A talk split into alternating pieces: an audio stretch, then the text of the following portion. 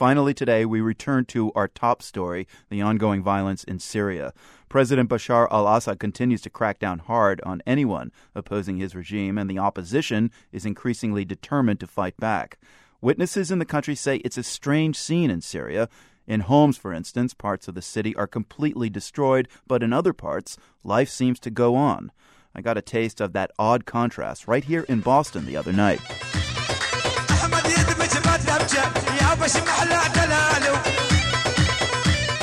That's Omar Souleyman.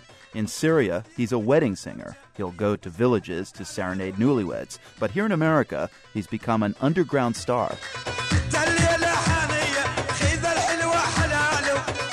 The American independent record label Sublime Frequencies released some of Souleyman's music, and now the hippest of the hip want to be in his presence. His current string of concert dates pairs Souleyman with the retro psychedelic sounds of the band Dengue Fever.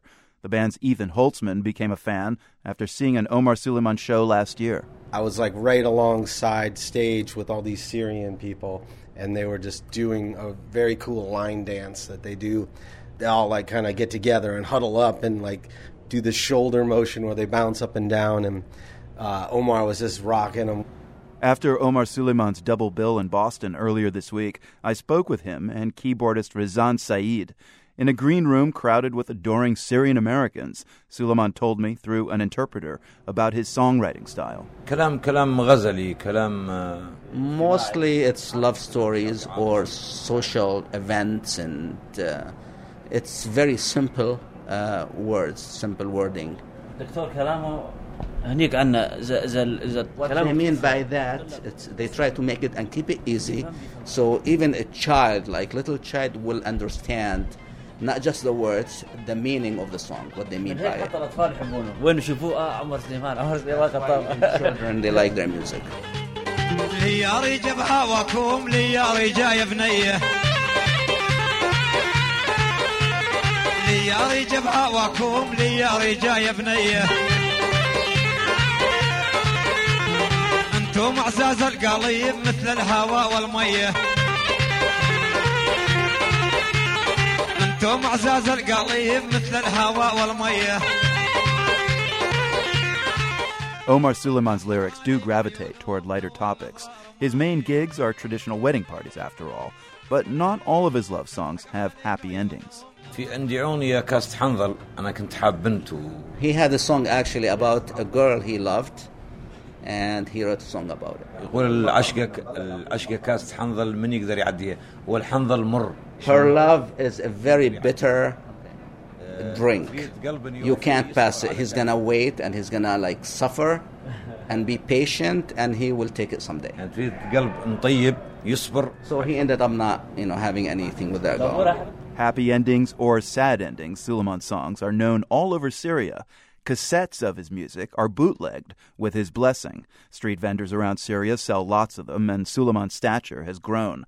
He also records his music for sale on CD, but not this year, he says.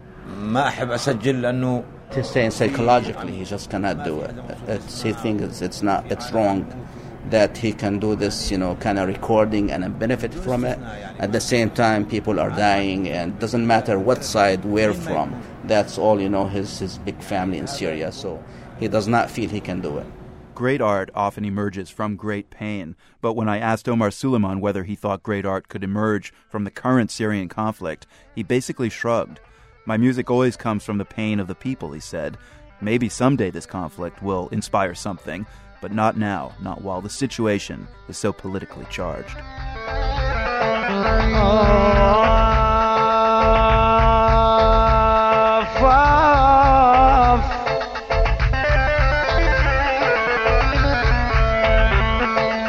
لبكي لبكي وبكي الحجر على كل من قلب بكيته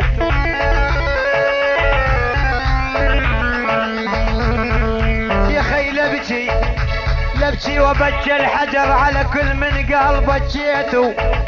على جنين الرحل جديد الثوب شقيته اوف اوف على جنين الرحل والله جديد الثوب شقيته The music and thoughts of Syrian wedding singer Omar Souleyman close our program today. We have a slideshow of his show in Boston at theworld.org. From the Nan and Bill Harris studios at WGBH, I'm Marco Werman. Thank you for listening.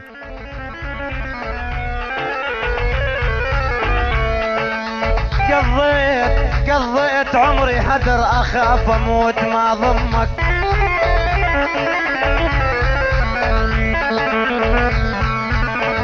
قضيت عمري حدر يا خي اخاف اموت ما ضمك الفلفك بالحضن أسمي على أسمك.